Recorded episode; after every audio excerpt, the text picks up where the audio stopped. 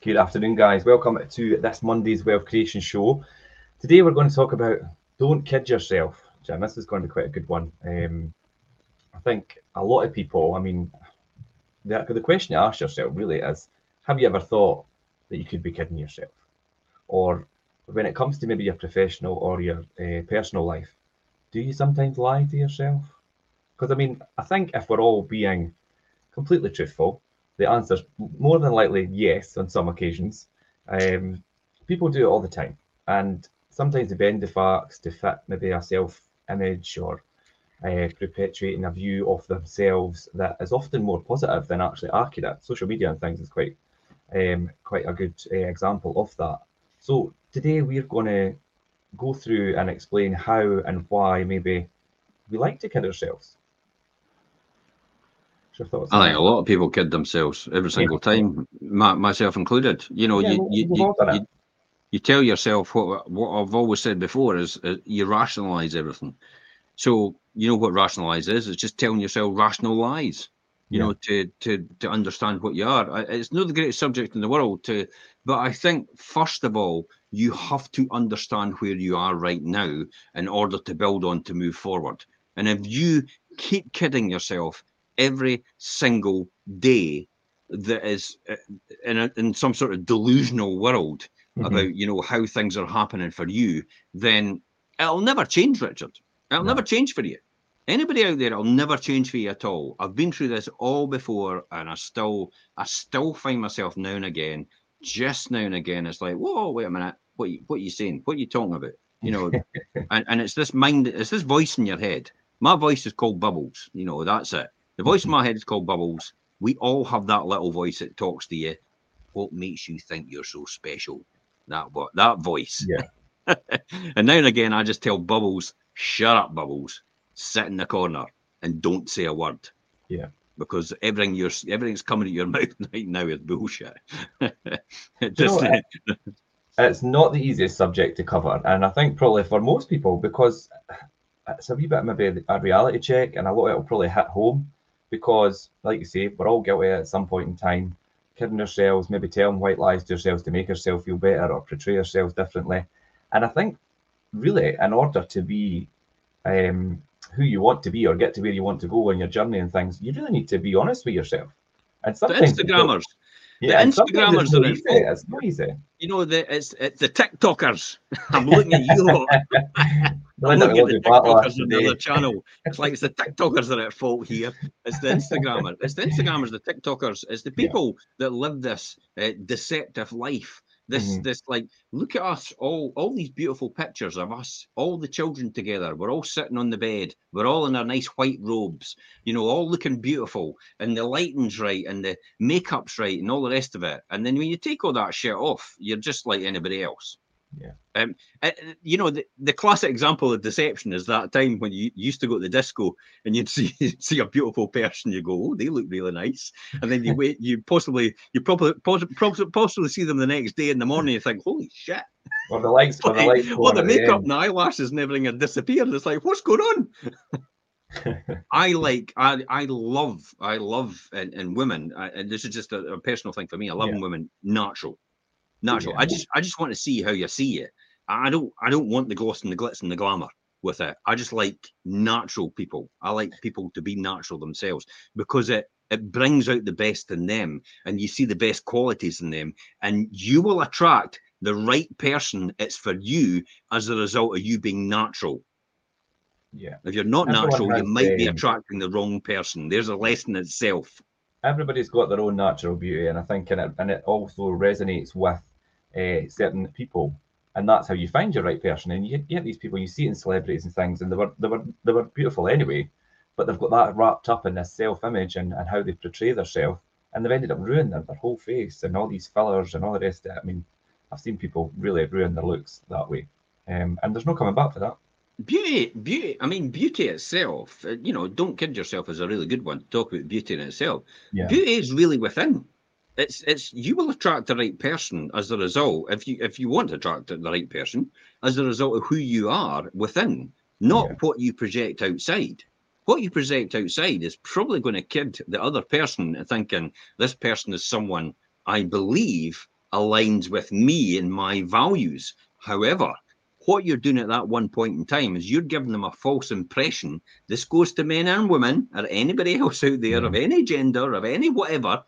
This goes to everybody. You will attract more than likely the person it doesn't align with your beliefs and values because it's all based on superficial. Yeah. I mean, it comes to the nitty gritty and the, the, the, the hard light of day, that person's not who you thought they were. Exactly. And remember, beauty is in the eye of the beholder. Yeah. That's what they need to see within you and not all the false perceptions and what they see. And it's a classic, you know, you see the you see this the jokes and the comedy sketches about when the person turns up to meet somebody on a blind date and go, That's not that's not what your that's profile not, That's not like your profile. And that other person goes, It's not like your profile either. Yeah. Um, yeah. Okay. So yeah. so we're yeah, beauty and self image is a really good one. But today we are uh, we've kind of broken it down into six kind of main areas to cover, um, and the ways that we use self deception uh, to make ourselves feel better. Um, and as we go through each one today, um, I mean, various people might come, obviously to us and, and people watching, various people might come to mind and make you realize that many people and many people in certain professions and things use these forms of self deception on a daily basis. So now um, it can be said that self-deception is effective as a coping mechanism. They, they, do say that that people do these things as in order as a way for people to cope and keep them from falling prey to their feelings of maybe help, helpful helplessness and depression and things as well. So overall, it's a it's a tool that we use to kid ourselves, but it could really it can really cause right. problems. You've you've hit the nail on the head. Look, for example, at Facebook. Mm-hmm. You know, you know the needy people out there on Facebook because they, they immediately say, yeah. immediately drop a, a, a, time, you know, a, a, a truth bomb or whatever it is. It gets people to go, "Oh, you're right. Are you okay? I'll message you, darling," yeah. and all the rest of it. And it's like you you you're just making it worse for them. I, I know, and, and, and you know, I'm not giving any real big advice here, but sometimes you're just making it worse for someone else because you're teaching the dog to chase the sledge. Yeah. They're looking for attention, they're looking for affirmation, and and by giving it to someone, it's just leading them into that false insecurity. It's it's probably like it's probably like the singers that aren't the really good singers, and their mother and father say, "Oh, you're brilliant. You should be on," and their aunties and uncles, "You're They're brilliant." The next factor. Oh, like, You'll be the next Gareth Gates. You'll be the next Will Young. You'll be the next, you know, whoever it is. And it's like, oh wow. And then they end up on X Factor and they go or the Britain's Got Talent and they go for the audition. And Simon Cowell goes, Who on earth told you you were a great singer? Yeah. And shoots my them mom, down in flames. Yeah. and it's like, you need to have a word with your mum then, because your mum's just led you right up the garden path. So there's there's there's positive affirmation and there's just kidding you. There's just kidding people. Yeah, it's just you know it's it's no great to to keep that that delusional thinking going, um, and it's actually good to take to take stock of where you are right now, and actually realize where you are. Because I keep saying, I mean, we we're talking about we this is a wealth creation show, okay? Yeah. Normally, people would associate wealth with money. Yeah. But no, that's not the, the money will be a byproduct of what you do well. Now, what you're doing right now is we're talking about don't kid yourself. Because once you understand the dynamics behind that and you understand yourself from within, because this is what this is all about, about not kidding yourself, you understand you, you know how you operate in the most efficient manner possible, and you know the triggers which will trigger stress. And you know all the things that will actually show you that you're stressed. I was listening to Steven Bartlett this morning, and he was saying things like uh, he gets spots on his face when he gets stressful. He has a spot on his tongue, apparently, it appears on his tongue. Really? Yeah, when he gets stressed, he, he has a spot. I have. It's not appeared in years. I have wee blisters. It appear yeah, on my, my, my fingers. Yeah, when I get stressed. So I know I'm hyper stressed, and that's all the wee things that tell me. I don't know within I'm stressed, but I just know it because I, I, know I know these things. But I've learned how to manage all that now as a result of what I do. Therefore, um, completely stress free. Yeah. You know, just you know, a lot of these things just wash off me now after a conversation. We've had these conversations privately, Richard. We'll have yeah. a quick conversation, and then that's probably the end of the conversation, and then it makes it a lot better and it's a lot easier to to manage.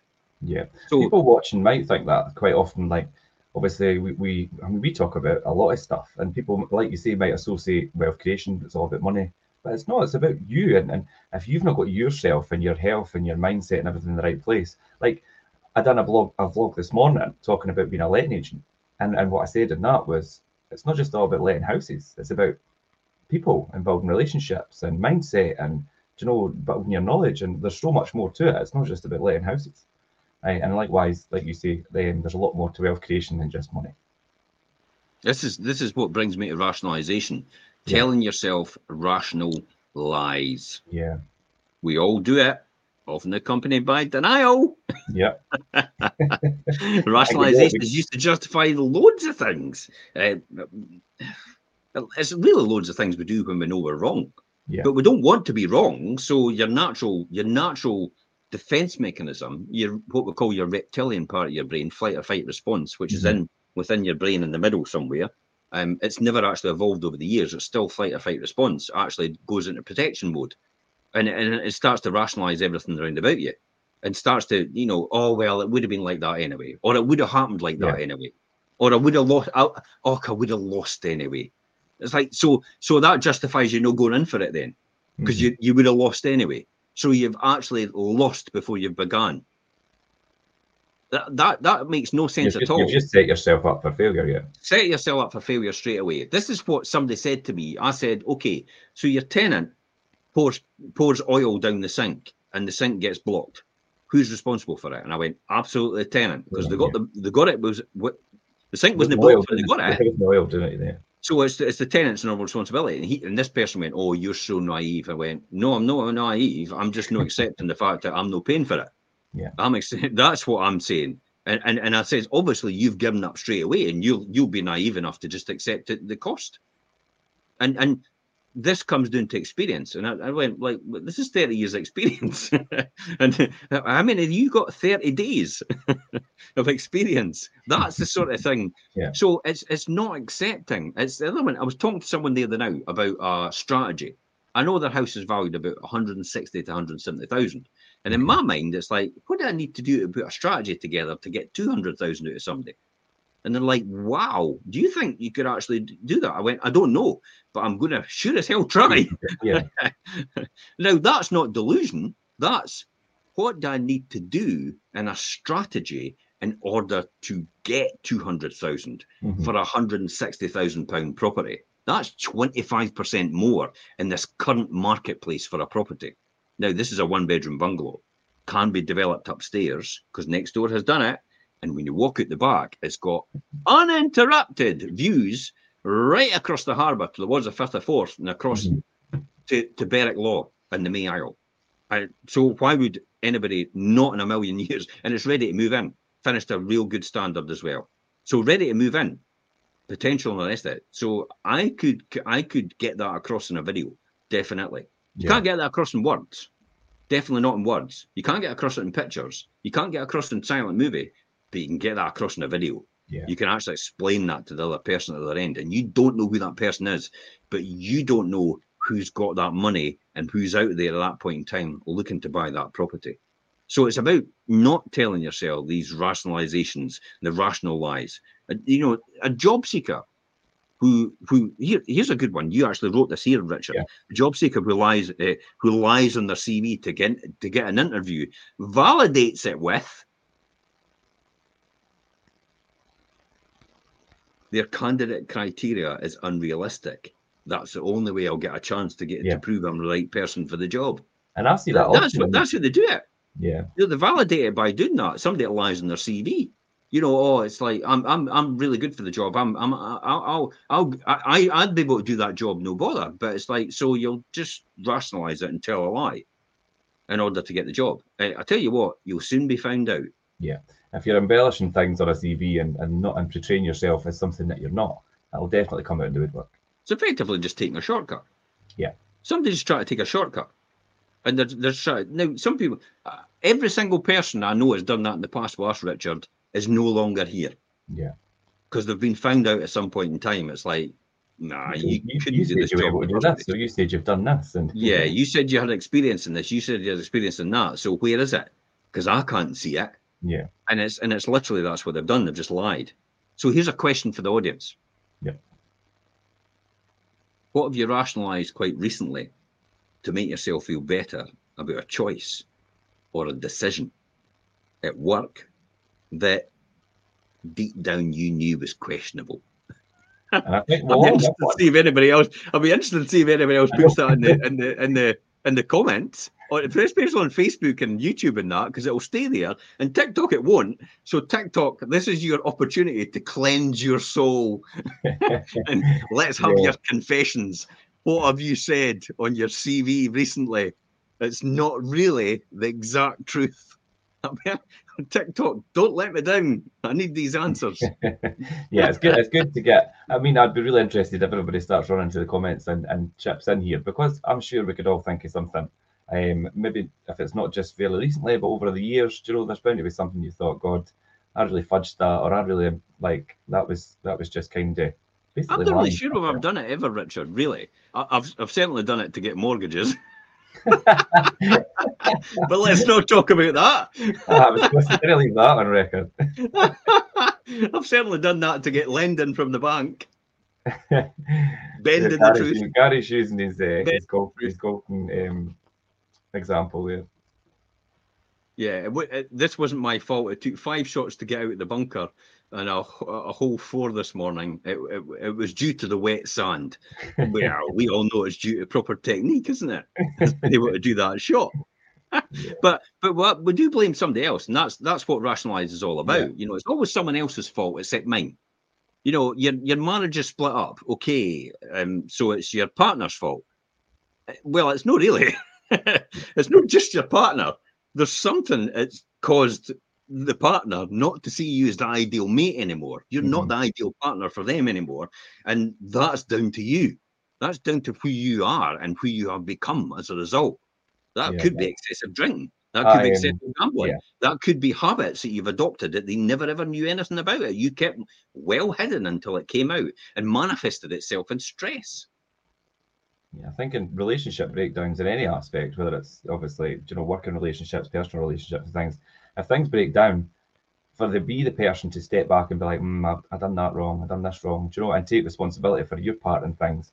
I mean, it's not always easy for a lot of people to do, and still, some people still kid themselves and say maybe it wasn't their fault, or or or, or are are um, open to sharing the responsibility, something like that. Um, that's a difficult one for people. I don't admit when I'm wrong to Elaine, my wife. It's like I can't because then she'll go, anyway. then then she'll go, then she'll go. I know that, and because of this, that, and that, and I went, hold it. You didn't need to beat me up mentally about this. I've already beat myself up so much about it anyway. I don't need somebody else to chip in with. It's you know that's the sort of thing. So I'm very critical to myself in terms yeah. of I lie as well. So, so you know, in the past, I'm I'm not really sure if I've actually done it, especially in a job, because it's like I've always been quite critical of myself anyway. Yeah. So I've never really seen the point of embellishing the truth. I probably I probably learned at an early age. I was quite lucky, where mm-hmm. I probably learned when I was a lot younger, when I was when I, before my teenage years. You know, constantly getting into trouble and realizing, you know, out of the out of the basically the rationalization and probably the lies that you taught, you you, yeah. you spoke at that time.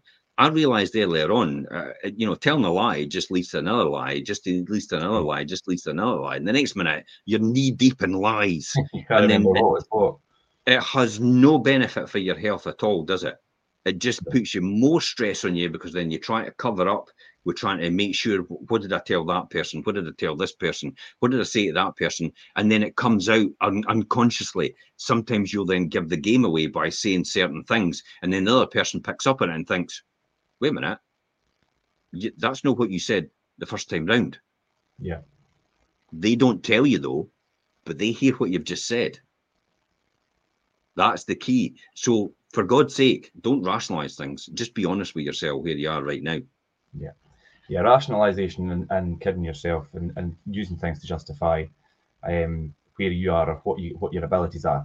You really need to be honest and transparent about that.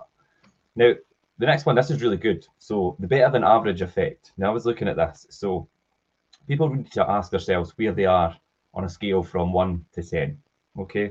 Now with one being totally socially inept and, and obviously that's fine, and ten being the best. Okay. Now, I looked, there were studies and things done with this, and the average response is around about eight or nine. Okay. I'm always 10. yeah. But even when people are comparing themselves to really successful and socially skilled individuals, they're still coming in at like eight and nine. Yeah. And that's, yeah, so this would obviously tell us then that most people have social skills better than the average, which is impressive, or there's a really large percentage of people who are, are really just kidding themselves. Of course, they're kidding themselves. It's yeah. like you know, um, I'm the best at this, I'm the best at that, and and and, and it's like I'm better. I'm the, the better than average is a really good one. Eh? Or, or, better than average. It's like, well, I'm I'm not really interested in a bit if I'm better than anyone else. Mm-hmm. I couldn't care less. It's difficult for me to say because I spoke to a customer this morning and says, you know, unlike our competition, and I says, I'll be honest, I don't really like even referring to them as a competition because nobody's my competition except me. Um, I have no competition except me because it's uniqueness of me and no one can replicate that. So you have no competition really. So I don't care what anybody says about an estate agency in a letting agency and in business and your job, uh, people at your work. It's you're not competing against anybody else except you. And that's how you should be looking at it. You should be working on you being the best version of you could, you could ever be every single day and what you need to do to do that. Yeah. Not kidding yourself and thinking, well, I'm better than them and that'll do. Oh my God.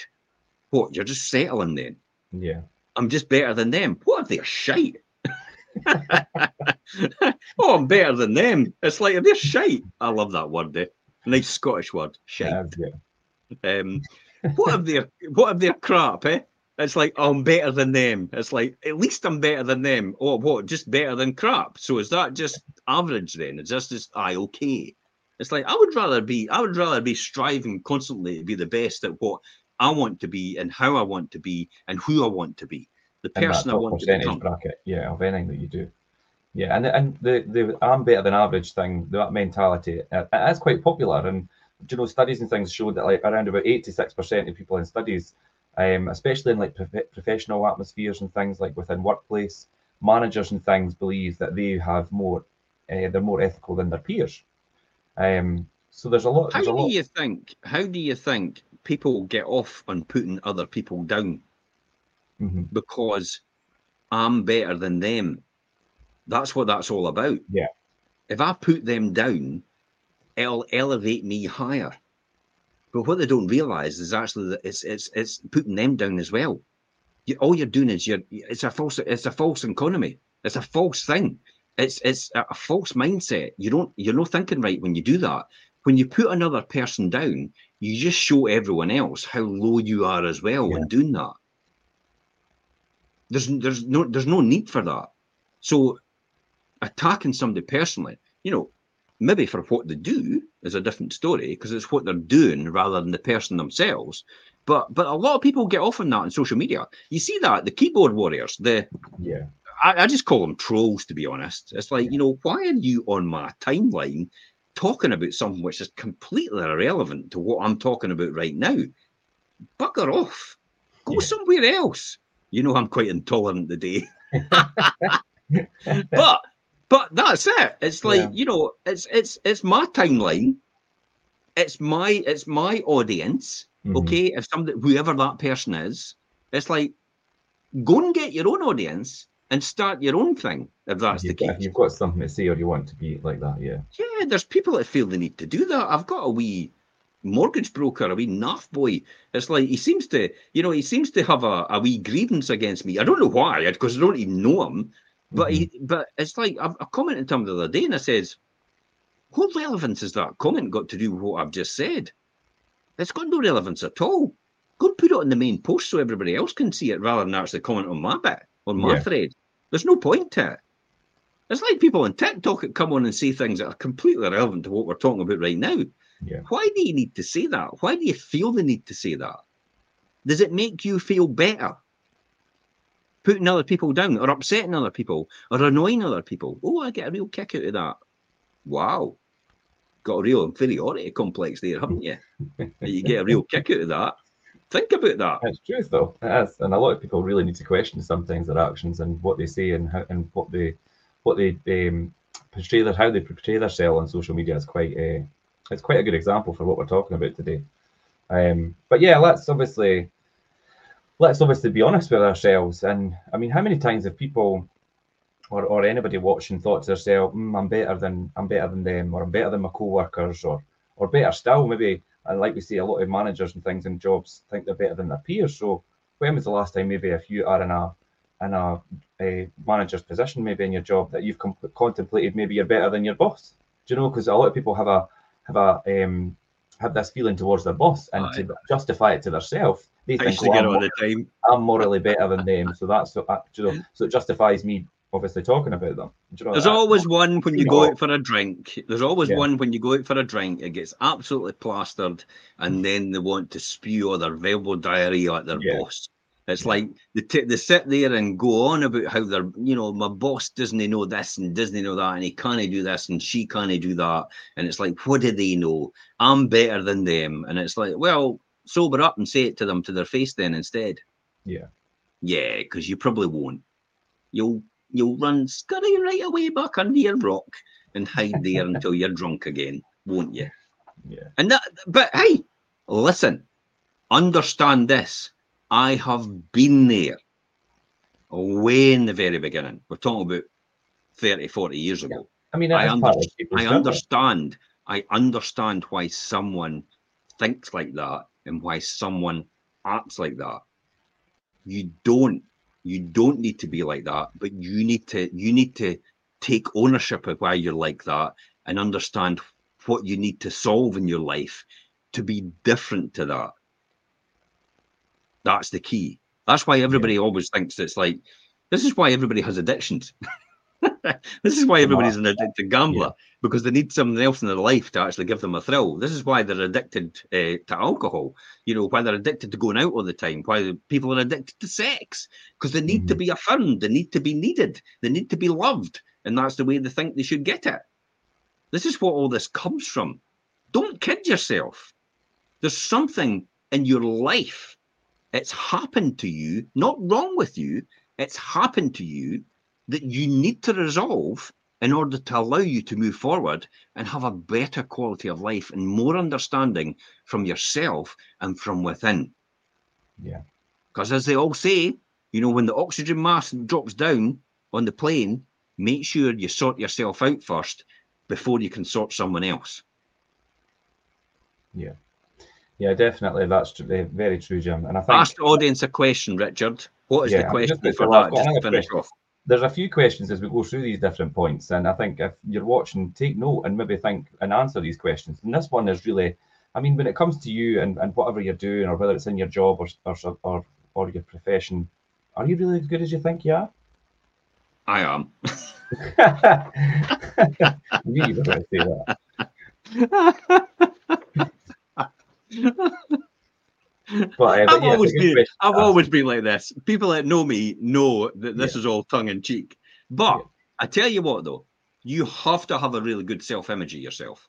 Yeah. Um, you don't need to be delusional about it, but you need a good self-image. But you need also also to to to understand uh, you know this isn't this isn't me being completely delusional thing i'm better than everybody else yeah. no it's just a healthy self-image is good for you it allows you to move forward, but not a delusional self image. And this is why we talk about what we're going to talk about next is probably the illusions of control. Oh, yeah. Oh, my goodness. God, I could write a book on this.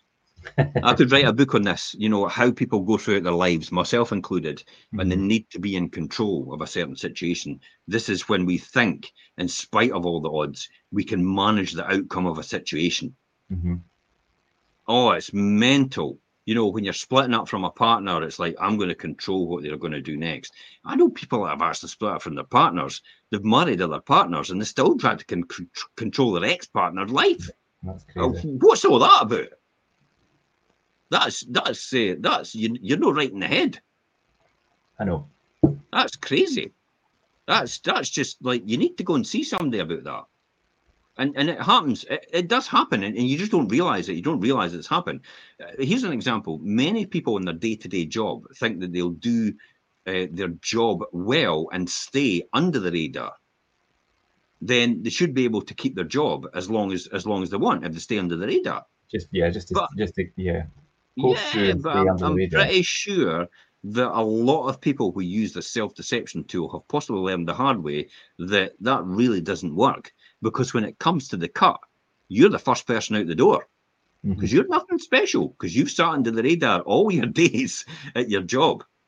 So don't sit under the radar. Stick your head above the parapet. You may get eggs thrown at your comfort zone, but more than likely you'll get eggs thrown at you from the people round about you because yeah. they want you to be just like them, average.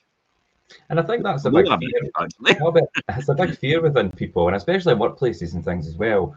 Do you know you all just want to kind of, like you say, um, stay under the radar and do the and and when the one person pushes themselves out their comfort limit, uh, comfort limit, and and does better, and, and then actually gets recognised for it. And it's like, oh, look at them, uh, brown nosing, and you know, come on. and that's so that's the type of thing that happens. That's why that's that's what that's exactly yeah. what you've just said it there. Look at them brown nosing, God, they're halfway up the boy's backside.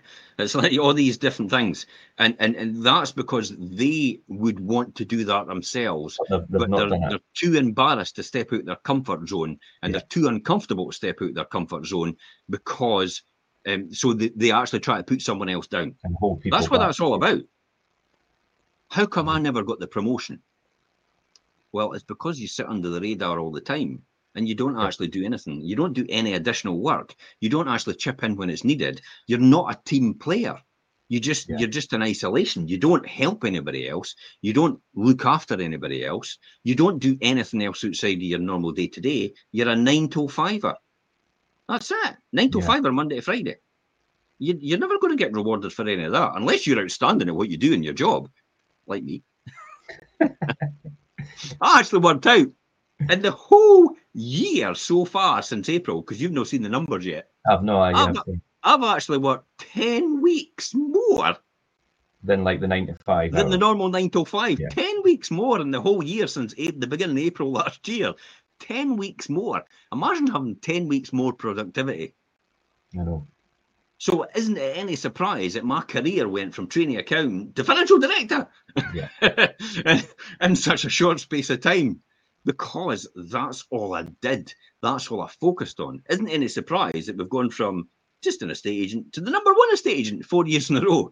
And yeah. it's like, you know, these these things just don't happen by accident. It's because you don't have this illusion. You don't lose this, and you don't become delusional about you know what your position is, and you don't hide either.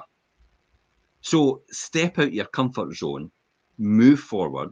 Yeah, it might be that uncomfortable in the beginning, but you'll benefit from it. If you're uncomfortable at doing what something, just remember you're growing and you're yeah. learning because you've never done it before, and that's why you're uncomfortable. Yeah, I've learned that. Celebrate years, that the more the more you push yourself, and the more you push yourself into situations where you feel uncomfortable, ultimately, it's, it's a direct relation to how more successful but you're going to be. Reptilian brain, you know, it's never grown and never evolved since prehistoric man sitting in there. Uh, we've all got it. It's never changed. It's an, an, an enigma or something like that. I can't mind what it is. it's just this wee tiny bit of your brain. It's just reptilian brain. It's just flight or fight response. So what it does oh, is it tries to, it, yeah, that's it. It tries to protect you, and it's deliberately trying to protect you by saying, "Well, that's really uncomfortable. Maybe you shouldn't be doing that mm-hmm. because it, maybe oh you'll be embarrassed. Oh, what will everybody else think? Who cares what everybody else thinks? You just need to learn how to overcome that. I watched a fantastic film the other night. Watch it. Pom, Diane Keaton, and various other other pals. P O M. POM POM 2019, and it's about it's about Diane Keaton, she's about 70 odds. Yeah, I and decided she wanted to be a cheerleader when she was younger, and she went to hell with it. I'm going to be a cheerleader now.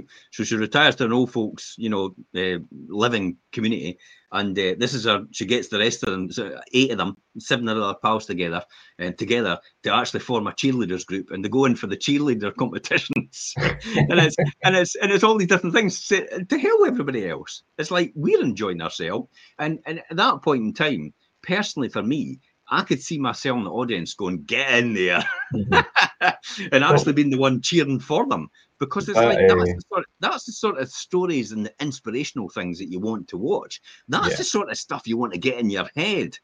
You don't want all this morbid, Um, you know, oh, you'll embarrass yourself, stuff in your head. I remember one of my cousins. It's like he was telling me the story about, you know, he was going into the London Marathon and he's not really much fit. And one of his colleagues, which he holds in high esteem, says, Well, you better make sure you get a good time because you don't want to be embarrassed. And he went, Well, I could, I, am I'm doing, I'm, I'm only doing, it probably take me about five hours to do a marathon. Oh, maybe you don't want to go in for it. Sorry?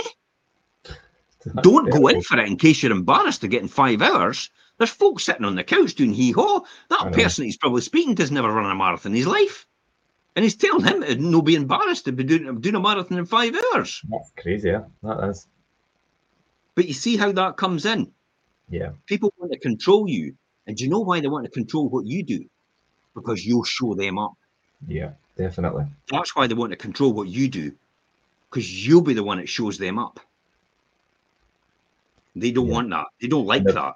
There's a lot of people in the world like that. Definitely. So yeah. it's hard but yeah. learning firsthand when there's no such thing as full control in certain situations. And even in the instance of job security. Yeah. And uh, that, yeah, that example of job security. If you're wired and fired and you you're continually learning all the time, job security is always there for you, no matter who you're working with. You know, I've gone through my life where people, are, you know, I've actually left most of my jobs because I've realised I'm redundant now. A trained monkey could do what I've just done because yeah. I've put it all together in a systemized, systematized, systematized process. So basically, a trained monkey could do this now. You don't need me anymore. So I'm off to somewhere else. But mm-hmm. there was one occasion where one of my bosses came and said, Jim, I've got to let you go. And I went, stating the obvious, I had engineered everything like that to save the company. Basically, you know, we stripped the workforce back to what it was. The company is still going today and it's still alive. It would mm-hmm. have folded if I hadn't done that. And there was no need for me to be there anymore. So when he said, Are you going to make me redundant? It's like, Yeah, great. Okay. Two weeks later, I was a financial director. Mm-hmm.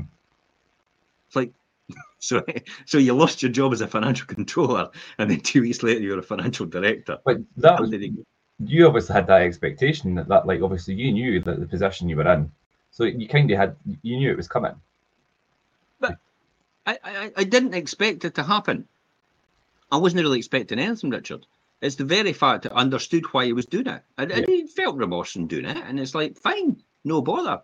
I'll go do something else because I have the full the full um, the full security of knowing that what I know and what I can do and what I can deliver is valuable to someone else. Yeah. So easily, I'll just go and do something else for someone else and help them on their journey. It's as simple as that. If I'm not doing this, I'll just do something else. It's fine. I'm okay with that. But what they didn't know at the time as well is that I had my buy to let business. Yeah. So I was earning more than I was earning at their work outside of my side hustle. Yeah. So it was like, why am I bothered? It's like, well, we're paying you off. Yoo-hoo! I'll get a holiday. I'll get a wee bit more time back. that's what that's what having your side hustle and your buy to let business and your property business alongside your job does for you. Not giving up your job, alongside a job. Build your wealth. The three things I advise everybody to do is have a job with a really good employer that you like, because that keeps you gives that gives you security. Yeah. But also your side hustle and what you've got coming in, you just need to keep reinvesting that, don't you, every single time. Yeah. You don't need it for your job because your job provides for your living. This provides for your lifestyle. So you keep compounding that and reinvesting it. And then your pension is a great tax deduction and a great booster in income over the long over the long term. Because as soon as you put money in, you either get 20% or 40% uplift in terms of relief if you're a higher rate or a low rate taxpayer. Depend. Where can you get that type of return? Nowhere. You cannot get that instant return. I'm in retirement age right now, okay? So I could retire tomorrow. Mm-hmm. If I put forty thousand pound on my money, I would get an instant forty percent lift on that, and then I would be able to draw out twenty five percent tax free immediately. Cha-ching! Yeah. Where am I going to get that return overnight? You're not. It's impossible. Oh, crypto. no, not crypto. crypto. Not crypto. oh, I had some. I had some nut job on talking about how crypto. Oh, crypto's returned seven hundred percent. Is it returned seven hundred percent for you? Uh, well, no. Uh, well, did you invest anything in crypto? Well, no. Well, shut up then. it's like, who cares? I Tesla if I'd invested in Tesla, hindsight's a great thing. I know. People talk about it's amazing how many people talk about we. What do you mean we? You never even invested in it. Somebody else invested in it, but you, as the we, didn't. So stop going on about we. We could do this. We could do that. It's like we invented penicillin. Well, no, it was uh, was it it wasn't it wasn't you invented penicillin. No, it was um, God, I can't remember now. Ah, but do you know what I mean? The yeah. television John Logie Baird. Penicillin, I think, was Alexander Graham Bell, was it? No, I'm not really sure if it was or no. But but that's my point. I'm amazed at every single time how people say we've done this and we've done that. Well, you've done nothing. Somebody else that's exceptional at what they do have done it. Don't take the credit for them. So go out and prove something for yourself and then yeah. say it. Yeah, before and before we move on, I just noticed Alan has jumped in my question here, Jim. He's like, would you recommend putting money into a stocks and shares ISA as an additional long-term strategy? Oh, Alan, I am no financial guru or anything like that. But personally, for me, the one the things that I do right now is I've got my day-to-day job, it's which I do in a state agency. Yeah. I've got my business that I own, which develops wealth over a period of time as well, and pays, and it's linked into my parent company, which has other businesses into there as well, which is a good tax efficient uh, method. Uh, I also have my obviously my side hustle, which is my my property business and, and the property I'm buying right now. Um, but I also have a pension because it's a great tax deduction. I, I'm not a great believer in ISAs. It's like you know you may as well just have a normal savings account because I you're getting a thousand pound allowance every single year in interest, uh, personal allowance on interest. So if you're allowed a thousand pound interest to make every single year, then I'm not really sure why you would want to keep it in an ISA in that wrapper because it's tax free anyway if you're earning less than a thousand pound in interest. Um, uh, stocks and shares, in terms of what I would think, stocks and shares is viewed as category six uh, in, in investment purposes. Category seven is the highest risk you'll ever get. That's China, you know, international stocks and shares. So most investment houses uh, look at it as uh, category six. So for me personally, stocks and shares is a is a long term thing, um, not not a medium to short term. I don't think. Uh, stocks and shares for me personally is is is my pension. I was talking to Elaine last night. It's uh, about pensions and stuff like that, and yeah. I said, uh, you know, when the market crashes and it halves your pension overnight, it's like a big deal because in five years' time it'll have recovered back to where it was. So you've not lost anything anyway because you're not cashing out. in it for the long term. Yeah. But I tell you what, when it does when it does half, buy, buy, buy, buy, buy, because yeah. that's the type of things I do. You know, when the stocks when the when the FTSE 100 drops like a stone, it's like I'm in there like a flash. You know, where's my cash? What can I just get in there in stocks mm-hmm. and shares uh, in the FTSE 100? Because it's it's a no brainer because you know it recovers every single time. And and and since since the last I think 20 years, uh, um, yeah, the last 20 years, it's actually it's given a return every single year on dividends of 4% or thereabouts. So you've got your appreciation in the stock value, but you've also got your 4% return in dividends. So, you know, you're increasing wealth over a period of time. And if you've got it in your pension, you know, it's no it's it's it's tax free then. Yeah. And then when you build that wealth, you can draw 25% of that down tax free and you can just leave the rest. You don't need to draw it down just now. Um, you can just leave it where it is. So, and then the great thing about having that in a pension is the fact that it's in a private pension. Therefore, when something happens to you, it goes to your estate and goes to your children. Rather than being in a defined contribution, uh, sorry, not a defined contribution, a defined benefit, which is a company pension. And the old style company pensions, like if you work for 40 years, we'll give you two thirds of the salary you couldn't afford to live in the first place. That's what it is, eh? Yeah. If you work for 40 years for us, we'll give you two thirds of the salary you couldn't afford to live in the first place. Well, thanks for that. It's like, no thanks. I'll just have my private pension and I'll take my money and transfer it into that. For me personally, that's what I did. Uh, and, and and we did that for Elaine as well because there's no point because it disappears with Diageo when Elaine and I go and the kids don't get it. And it's about 150 grand. It's like I'd rather have it for us than yeah. we're not using it now. We're just keeping it growing over a period of time. So that's where I stand in terms of these things, the three things I always think to myself. Because my business, I can get easy access to cash because I keep quite a lot of cash in my business, cash reserves. Mm-hmm. So I can get easy access if I really want. I can just take out a bigger dividend. Um, in my day to day job, yeah, I live on what I've got yeah. and I'll live within that means. Um, but my long term pension is just about uh, you know worst case scenario. It all goes to pot. You've still got that to fall back. it all goes belly up. Well, I got my pension anyway. And yeah. between the pension and the house, there's a million. So it's like, that's all right. I'll survive on a million. I'm sure, I'm sure you'll be all right, yeah. I'll survive on a million in worst case scenario. Um, that you know, that's the sort of thing. Uh, that's that's why I'm that's why I'm no particularly bothered because if you've got that as a fallback, then why would you bother about anything else? Yeah, yeah, that's great. Well, hopefully that answered that for you, Alan, um, and that was some insights into obviously stocks and shares and ISAs and things as well.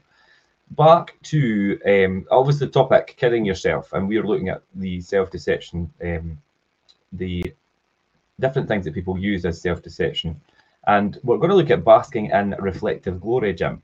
So the self deception tool explains that why uh, we are drawn to those with maybe great amount of professional success, because uh, people are generally social animals. Uh, mm. We spend much of our lives seeking out um, and managing bonds with other people. So it should come as no surprise then when uh, we're trying to feel good about ourselves, we frequently call to mind our um, yeah. our illustrious associations with basking in um, their their obviously reflective reflective glory. So people that are successful, we tend to kind of re- reflect their success as onto our own and, and kind of pa- pass that off. And it's that's what obviously basking in reflective glory That comes back to the we. Yeah, the we the we thing. Yeah, the, we. What do you mean we? You never did anything. It's like it's it's it's it's them. It's no it's no me. It's you know that sort of thing, and and people like the power power of association, so they like to do that. And sure, they like to brag about their association yeah. with other people, with with winners. People love to be around winners. Yeah. That's really what it comes down to. Um, and, and it's so true. Why is it that people love to share their conversations with with, with higher ups as as as a way they up their own worth? Mm-hmm. Yeah. Now, there's no doubt about it. You know, look, I, I really want to talk about Richard Branson, but you know, it's mm-hmm. like it's like when you talk about Richard Branson, all of a sudden your your status is elevated because you've spent time with Richard Branson. Mm-hmm. You know, immediately people associate with you. It's like, wow, with, a, with a more successful person. Yeah, they must be a lot more successful in my mind than I actually think. Mm-hmm. because of that power of association. But you get like the people you associate with. Remember, yes. so if you associate with wealthy people, therefore it does rub off on you and therefore you succeed as a natural byproduct of it. You're destined to succeed by hanging about wealthy people. I'll guarantee you that. Yeah. You hang about wealthy people, you're destined to succeed because it starts to rub off on you and your mindset starts to change as a natural result and byproduct of actually hanging about wealthy people. If you hang about wannabes, you're going to be a wannabe. Yeah. You're going to be a fanboy for some of these property yeah. trainers let's be honest. You're going to be a fanboy. You're going to be an ultimate fan. Oh, look, I'm I'm friends with these people and all the rest of it. It's like you know, they're no bothered. They just want your money. They just want you to buy a course from them. Mm-hmm. You know, hey, be a fan of mine as much as you want because it just attracts more people to me, and I'll make more money as a natural byproduct yeah. to that. So, you know, you don't want to be a fanboy or a fan girl or a fan whatever you want to be. Um, you just you want to be yourself and you you be careful of running about in that reflective glory and actually you taking the credit for someone else's bit eh, for someone else's success but do associate with uh, do associate with wealthy people uh, or people in the field that you want to be successful in because it will rub off on you as the power of association um, yeah. it's true as well I mean, still, I was just well, going to say that, um, yeah, because you, you, notice that people, um, I mean, they're, they're so quick to associate themselves with people when they're on a high and they're successful and things as well. But then they tend yeah. to downplay their involvement or their association with people when things maybe start to go wrong. Do you know? It's like I know, eh? That's that happens every single time. It's like look at Jeffrey Epstein. Ah, Flavor of the month. yeah. And the next minute, it's like he's been touching girls. It's like yeah. young girl. Whoa, wait a minute. No, nothing to do with him. Right. Prince Andrew straight away. It was like, whoa, whoa. I, I, I don't even know who you're talking about. Wait yeah. a minute. You're walking through the park with him in a photograph.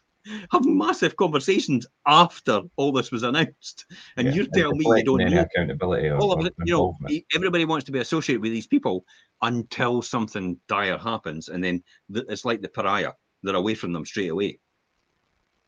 Just don't associate with them in the first place if that's the case. Yeah. If that's the way you think and that's the way you are, you probably need to realign your thoughts and your your beliefs with, with a more more um, moral stance, I would say. Yeah. Um, just hanging about somebody because they've got money. No. Isn't the right thing to do. They need to align with your beliefs and your thoughts, you, you know, and, and the way you are as a person. Uh, or yeah, you need think... to reprogram yourself to align to them if they are successful in any sort of way and you want to be about them because they'll soon find out that you don't think like them so they'll gravitate away from you yeah i think it's really important that you need to like you say obviously you're saying associate with people that are successful and, and wealthy and things and then you will as a natural um, well, progression. See that but i think you need to be open to the fact that you need to have your align your beliefs need to align. You need to be prepared to obviously uh, learn from them and and take a lot from them in that aspect not just to hang around. Phil spencer.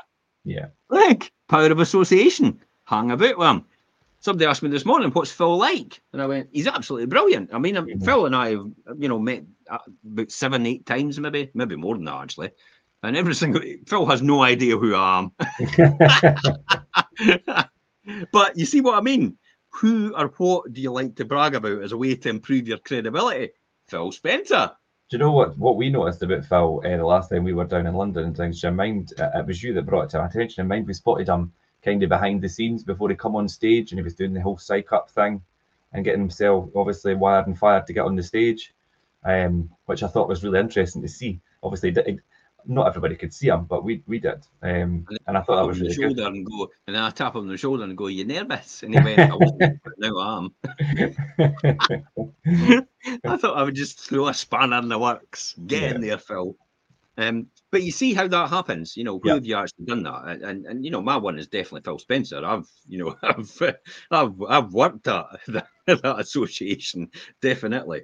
And um, this is this is when it comes to a, a downward social comparison. Um, mm-hmm. So what happens when a this is when a person uh, we view as our equal suddenly becomes more successful than us. Yeah, this is a classic. When somebody um, overtakes, how do we react and how are we faced with the reality that that we really aren't, aren't really better than average because this person now has elevated them to a higher success. This is what I talk about crabs in a bucket. Crabs are very social and they will, they will, they will, this is what, this is what exemplifies this. So what happens is when a crab in, in the buckets, you know, you put crabs in a bucket, one tries to climb out of that bucket and the rest of them will pull it back in. Mm-hmm. And if that crab keeps trying to climb out of that bucket, the rest of the crabs will kill it rather than let it out the bucket. Is that not a bit about a bit like your peer group sometimes mm-hmm. when you elevate yourself above them, when you actually start to learn more and start to be more successful as a result? Here's the phrase listen, this is what it is. Some people want to see you get ahead, but not ahead of them. Yeah. They don't like that because what it does is it shows up their faults and the the fact that they couldn't do that and they you have yeah, do it, and you've overtaken them, yeah. Because I guarantee if they're that type of person, they'll be talking behind your back about how inept you are to other mm-hmm. people. So then what happens is when you elevate you to higher success, then they go, Ooh, that makes Lee look a bit daft. Yeah. So they try to pull you back down as a, as a natural result. So sometimes these are the people, and th- this is what I talk about about the boosters on the rocket. Sometimes you get, you know, you take off in your rocket, and these people are with you in the beginning, and they'll fall off to the side, and you'll probably never have any contact with them ever again because that's the type of person they are. But they manage to get you to that that point, and then they're no longer they're no longer part of your journey, and then mm-hmm. it's up to you to find new people to get higher and higher and higher and and that's what it is. But some people will constantly come with you, like you, Richard. You yeah. know, like like you and I. It's like you're still here. A lot of these other people have fallen by the wayside. Yeah. But you're still here as a natural result, and you enjoy the successes of being an owner in the business yeah. and also being a director of the business and the uh, the associate uh, remuneration that goes with that, because yeah, you've that... hung around and you've you've You've helped me succeed, and I've helped you. Right that, yeah. No, no, you've helped me I've helped you succeed. Yeah. But other people, other people that have come before it have been involved with us. Sometimes, sometimes didn't want that to happen because they're not that type of person. Yeah. Within them, they're what Stephen Covey would say is selfish. Mm-hmm. They're, they're all about self. They just think about themselves. They don't think about anybody else. They don't think about other people and how it'll affect them. Their decisions are all based on themselves. Downward. That's it. So to start with, we can they compare ourselves to others, to at least successful people we know. Sometimes there's nothing like other people's struggles to make us feel better about our own plight. Yep. This is how people like. Uh, uh, this is how people like hearing about other people's struggles. Our own financial challenges, for example, never seem so bad when we see other people in one a, a worse situation. Yeah. When you've been to places like Kenya, you you appreciate every single day after that. I'll tell you. I was watching. Like, when you've been to these places like me, it's like holy shit. It's like yeah. I have got everything just to have a shirt on your back and to be able to wake up with central heating every morning and and never have to have a really it's like oh i've got so much financial woes I, I, thank god i've got financial woes because i tell you what in kenya you'll be wondering where your next your next meal's coming from yeah. and it's not even going to be a nutritious meal meal more than likely yeah i was watching a program at the weekend it's simon reeve and he does all these he goes all over the world and things and he was in south america and he was it was back in 2022 it was uh, anyway it was through pandemic and everything and oh, just the living conditions and what they had to go through. Um, you should think yourself very lucky. But um, yeah. yeah, and then there's a prospect as well that you'll you'll never actually. No, I've lost my train of thought. Right, let's move on. okay, uh, I, I, just you, you caught me in the top. It's like, for example, what had happened right there is I realised that I didn't actually go live on Instagram. okay. I forgot to hit the live button on Instagram. That's why I lost, lost my train of thought. I went, I wonder if I go live, it will just collect it all from before. I've got a funny feeling it hasn't. But that's a, that's another story. There you go. Even I make mistakes. Uh, okay, so this is the question you've got to ask yourself. When mm-hmm. somebody, when someone you view as a peer is doing better than you professionally, do you react by spending time with folks you feel certain will always be one step behind you? That's a good question to think about. Ooh, that's a really challenging. But then that's, that's ultimately you're you're changing who you associate yourself with to make yourself feel better. Lucinda actually yourself... says, having lived in Egypt, I'll always appreciate our country in the in a different way. Absolutely, yeah, it's like yeah. you know, you don't realize what you don't realize what we've got on our doorstep. To have things like the NHS, to have free in Scotland, exactly, people, you know, free education. you got the Caribbean, you got the Caribbean, and 11 years old, that's your free education stopped and everything after that in the Caribbean and Jamaica, you've got to pay for. And your healthcare, you've got to pay for as well. It's like, yeah. my God, no wonder they're in poverty. No wonder they don't go out at night, you know, and Stacey get attacked. I mean, flipping it, we can walk about the streets here, no bother. Yeah. So you don't need to worry about things like that. So you just, you've got to appreciate what you've got. But as I said before, you know, when th- this is a really good question to to challenge yourself with. Mm-hmm. When somebody you view as a peer is doing better than you professionally, do you react by spending time with folks you feel certain will always be one step behind you to make you feel better? That's the duff, yeah. isn't it? You ever you watch the film The Duff? Yeah, where, no. the, where the good looking girl goes about with two other lasses that are not quite as good as oh, her to make, to make her look better. to make yeah. her look better. Yeah. And and guess what? You're the Duff. Mm-hmm. You know, that's yeah. what that's what that is, and, and, you know, it's a it's a it's a horrible way to look at things. But a lot of people live their life like that, and they don't realize they're living their life like that. But the people that are actually watching them realize that, and they, they keep away from them. Yeah. So if you and, and, and here's here's a good marker. If if you've maybe not got a lot of friends on Facebook, there might be a reason for that. Yeah. Not all the time. Sometimes no, it's by some, choice. Yeah. Sometimes, Sometimes that's by choice. choice. But you notice a lot of these keyboard uh, warriors and things don't have a big friends list when you click on them to see. Yeah, the, the, the, the, trolls, the trolls. You just look at them; they've got about five friends, and that's it. Mm-hmm. That's their that's their circle, because they're a troll. Nobody want, you know, the only people that want to be around trolls are other trolls. Yeah. And they get a good kick at each other, messaging each other. Oh, look what I did here! Look what I did here! Oh, aye, okay. Live your sad life. There's no dress rehearsal. Wait till you get to your deathbed and you'll realise how how how how you how you've not played the right hand. Let's let's say it like that. Yeah. Okay. Then, yeah, we yeah. call it self handicapping, don't you? But we yeah. also call yeah. it self sabotage. And as I mean, it's last, but no means least. I mean, self handicapping is when you choose to actually sabotage, sabotage. your own performance to I've ensure your ego stays intact. I've done that plenty of times. No, no, nothing to do with my ego, but just to get excitement, self sabotage. Yeah. So self sabotage is a great thing that a lot of people use, especially highly strung people. Mm-hmm. No looking to pretty especially highly strung people. Um, are always wired and fired all the time. Uh, we like to self sabotage things, uh, and we self sabotage to get excitement. Uh, I've learned how to live with that and how to avoid that. Uh, boring pays well. Just remember yeah. that for the exciting. The entrepreneurs. I'm an entrepreneur. I'm starting businesses every second week. It's like, but you're actually making any money? No, but I'm starting businesses every second week. At some point, I might. Um, at some point, it might be successful. Well, it's only going to be successful if you actually stick at it so if you keep starting businesses all the time, you're never going to be successful in it. Do you think Elon Musk actually loves every single day he goes into his work? You know, no, he, he won't. But he knows he has to do it. Yeah. Um, but overall, he likes what he does because he wouldn't, he probably wouldn't be doing it. But if he has a greater purpose and a greater, a greater, a greater outlook for mm-hmm. humanity itself, he wants to be that type of person. That's where he sees himself. But a lot of people actually do that. They self sabotage to keep their ego intact. They'll sabotage a, a, relationship in case they get hurt. Yeah. Sabotage it before I get hurt. It's like, because I, I, can't take the hurt. Mm-hmm. Uh, you know, it happens and quite a bit. use that, use that as the rationalization and the reasoning for themselves. To protect and, themselves. Yeah. To protect themselves. The thing, I put an example in here, and obviously about self um, handicapping or self sabotaging, and it, it's quite, a, and it actually kind of, it kind of runs through to me when I think about being young and at college and things. And it's like you would, I remember Thursday night was student night, you'd go out on a Thursday and you'd stay out late and you'd have an, an assessment on the Friday and you'd think, oh, well, if I do it and I pass, oh, that's quite good. I was out all night, I was running on, do you know, the last day.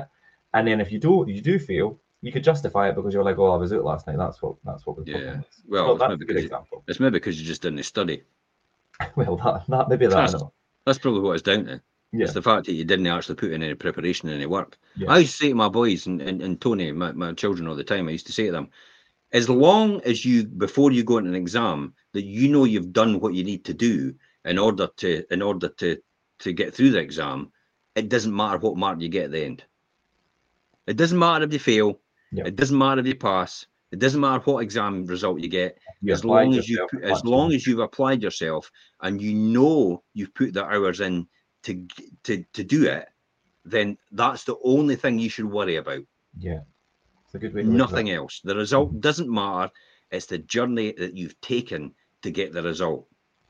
The result's just the icing on the cake. That's all. But it's only one person's interpretation at that one point in your life about how successful you are, according to them. Yeah. A fish can swim very well but if you judge it on its ability to climb a tree, it will go about thinking it's stupid for the rest of its life. Mm-hmm. And that, my friend, is exams. Yeah. That's why vocational is quite good. Learning outcomes. Yeah. You know, learning as you go and actually getting tested as you go, rather than actually just one overall result. exam at the end, You know, yeah, yeah, because you know th- this is all down to retention. It's like how many people have brain retention? It's like, it's how many people have got learning difficulties now? This is quite interesting. Mm-hmm. Now, this will be a real one for other people out there to understand. Watch Diary of a CEO. There's a there's a one on there the now actually, and and and, and hey, it's no my words. It's this doctor's. Apparently, obesity and diabetes together quadruples the possibility that you might have an autistic child. That's interesting. It's nothing to do with hereditary. It's nothing to do with your genes or anything like that. It's a proven fact. So why are we not getting told this in the mainstream media? Yeah, I know. Because it doesn't resonate with someone that wants to give you a pill and sell you a product, does it? No. That's why it's important to actually watch, you know, interact with things like that and actually learn and keep being a student of life. and actually, you know, not just in what you want to do, but in other fields and other uh, listen to other more successful people and other experienced people, other professional people in their own right.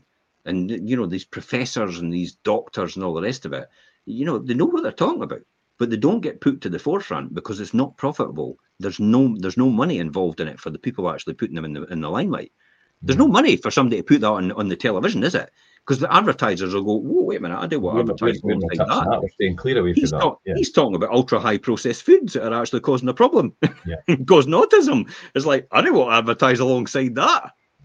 That's I the people. Like, like, you say, Jim, I think it's really important to to listen to people throughout life and, and learn life lessons and and you know and and that aspect and not just think about learning and things from an academic point of view this is great because look look I, I i really genuinely think in a hundred years time somebody will resurrect us and watch it uh, of my family you know coming on yeah. and, and it's great to think in a hundred years time they'll hear that statement about what i just said about autism yeah. and they'll probably go oh my god they actually didn't realize that at that time yeah because it's not hereditary. Because how's it how's it how's it going up two thousand percent? You know, in the last twenty years, something causing that, and yeah, it's the, the the relationship. And it's nothing to do. It's nothing to do. It was never diagnosed because it was. It was always there. The diagnosis was always there. This is what he talks about. So there's there's no three or four generations that's happened in the last 20 years of this family. So this is this is what they're this is what they've got it down to. The fact that it's a lot to do with diet and exercise and and and why exercise as well. This is a oh god, this would be a great one for another show. How exercise is the very fact that because you're not exercising and because you're not actually um, um, you know pushing your body to do anything, your immune system's turning on you because mm-hmm. it's got nothing else to do, so it turns on your body. Because everything's engineered out of your life. He, he yeah. actually said he talked about he talked about what did he talk about? He said it'd be interesting to see how the COVID babies that were born in COVID, who were actually put, you know, like sterilization and all the rest yeah. of it, and how their health will will be affected later on because he says more than likely exposure their immune just, systems yeah. their immune systems won't be as developed um, to other people's immune systems because they never played in the dirt they yeah. never got you know they never they never had all these germs round about them for their immune system to build and help them and improve them and protect them but they were barely outside, some of them for the yeah, first year. It's it's quite concerning how we don't look at the world how it how it should how be, it and we we pick up on information that we're fed from other organisations, uh, how they want it to be. This is key here. Look, people, wake up. Take the blue pill. Get yourself out of the matrix. Um, yeah. yeah, you know, this is a common example. Students say, that, "Yeah, you, you're right," and and and in the working world, people do this all the time too. Anyone who's put off tough a tough work assignment until the eleventh hour is guilty of this. In fact, they're all they're more or less self sabotaging. Is most common way people hold themselves back by advancing their career. Um, it, it's easy to validate a, a lack of career progression um, when we undermine our own efforts. We yeah. start to blame other people. We start yeah. to blame, oh, it's our boss my boss just doesn't appreciate me. It's like they don't see what I do, and it's like, well, they don't see what you do because you don't do actually do it, and you don't, you're no, you're not really doing anything as, as such, and and that's what highlights it. Um, probably the last one for me is currently the the, the, the a, a question for the audience out of this is really, have you ever justified your inability to move forward in your career based on outside distractions? In other words, it's my partner, it's my personal commitments. It's my family. Yeah. This is what I talk about a lot of the times. Yeah. It's when I get objection from people about, oh, but I need to be there for my family and my children and all the rest of it. And I'm like, well, would you are you no are you not supposed to be doing this for them in the first place? it's like eh, eh, eh, are you not supposed to be creating this wealth in order to benefit your children? So by you not doing this, therefore you're not creating this wealth, and you're justifying it by saying, "Oh, but I've got to spend time with my children, but you're doing it for your children. So it's it's that it's that it's that quandary that people put themselves in. I used to get that a lot when I used to do network marketing. I used to show the plan to people, and all of it, mm. yeah, I want millions. And it's like, oh, I'm not prepared to pay that price. it's like I have now, I now love my, I now love my job. Well, wait a minute, wait a minute. All the way through this, you were saying you hated your job and you couldn't stand your boss. But now I've told you the work that you need to do. It's all of a sudden I've made you love your boss. I should I should maybe just send him a, a Valentine card from you. it's amazing how that yeah. how that changes. We we used to have we used to be change uh, change agents for for people uh, who changed them from hating their job to loving their job because all of a sudden they realised the price they had to pay to get the success that they wanted really they really wanted, and they weren't prepared to do that. Yeah. Yeah, I think we've covered quite a lot of good points today, and I, think so now that we all know in which way we use we or we could potentially use self-deception. The, the question still remains, I think, really what should we do about the avoidance of the actual truth? Uh, and while we should recognise how it holds us back, we should also understand that it can be helpful too. Obviously, the real task uh, psychologically may not yeah. to be may not to be totally banish self-deception, but to make it work for you uh, make it work for us to enlist it when it when we need it, when we maybe feel threatened, yeah. and let it go when we're ready to face the facts mm-hmm. uh, and be truthful with ourselves. Um, so, should we always evaluate ourselves in relation to those of inferior aptitude? No. no. Well, grow com- com- uh, complacent and develop an exaggerated sense of competence. Uh, but sometimes a dash of downward social comparison is just what we need to bounce back from maybe a failure, or maybe the better than average effect will do the trick that we spoke about. I yeah. think really for me, it's it's it's to be honest. Um, and with these six topics that we covered, the self deception today, are you better than the rest of us, or the uh, or or don't you use or do you use self deception? I, I, you know, I, I, have been doing that all my life, I suppose. Um, up to, you know, I've got a head start on you, twenty years. Yeah. Um, but, but the reality is, you know, that's what I've come to the conclusion. It's like we, I, I have recognised over all these years that I've, I've been guilty of a lot of these things. Mm-hmm. Um, but I've managed to I've managed to recognise that. But then that's that's all about reading the right books, listening to the right podcasts, uh, having the right mentors, um, and also listening to the right people. You know, thing people like Tony Robbins and that will actually change your life for the better. Uh, well, we a huge turmoil because, but then you'll realign you back in line with your beliefs.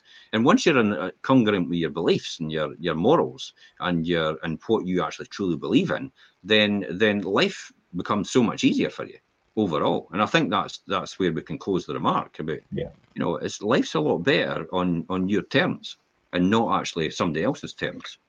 Yeah, um, but, I mean, but you're the master of your own destiny. And as I said, don't kid yourself. Yeah. Yeah, that's definitely. We're all human. We make mistakes. It's identifying that and being truthful with yourself. And like you say, Jim, don't kid yourself. So that was good. Um, a lot of good insights today. I hope everybody enjoyed that that was watching. We, of course, will be back next week at 12.30 as usual. And we'll leave it there for today, Jim. So thanks for that. And thanks everybody who's been taking part um, in the questions and that today. Bye. Bye-bye for now.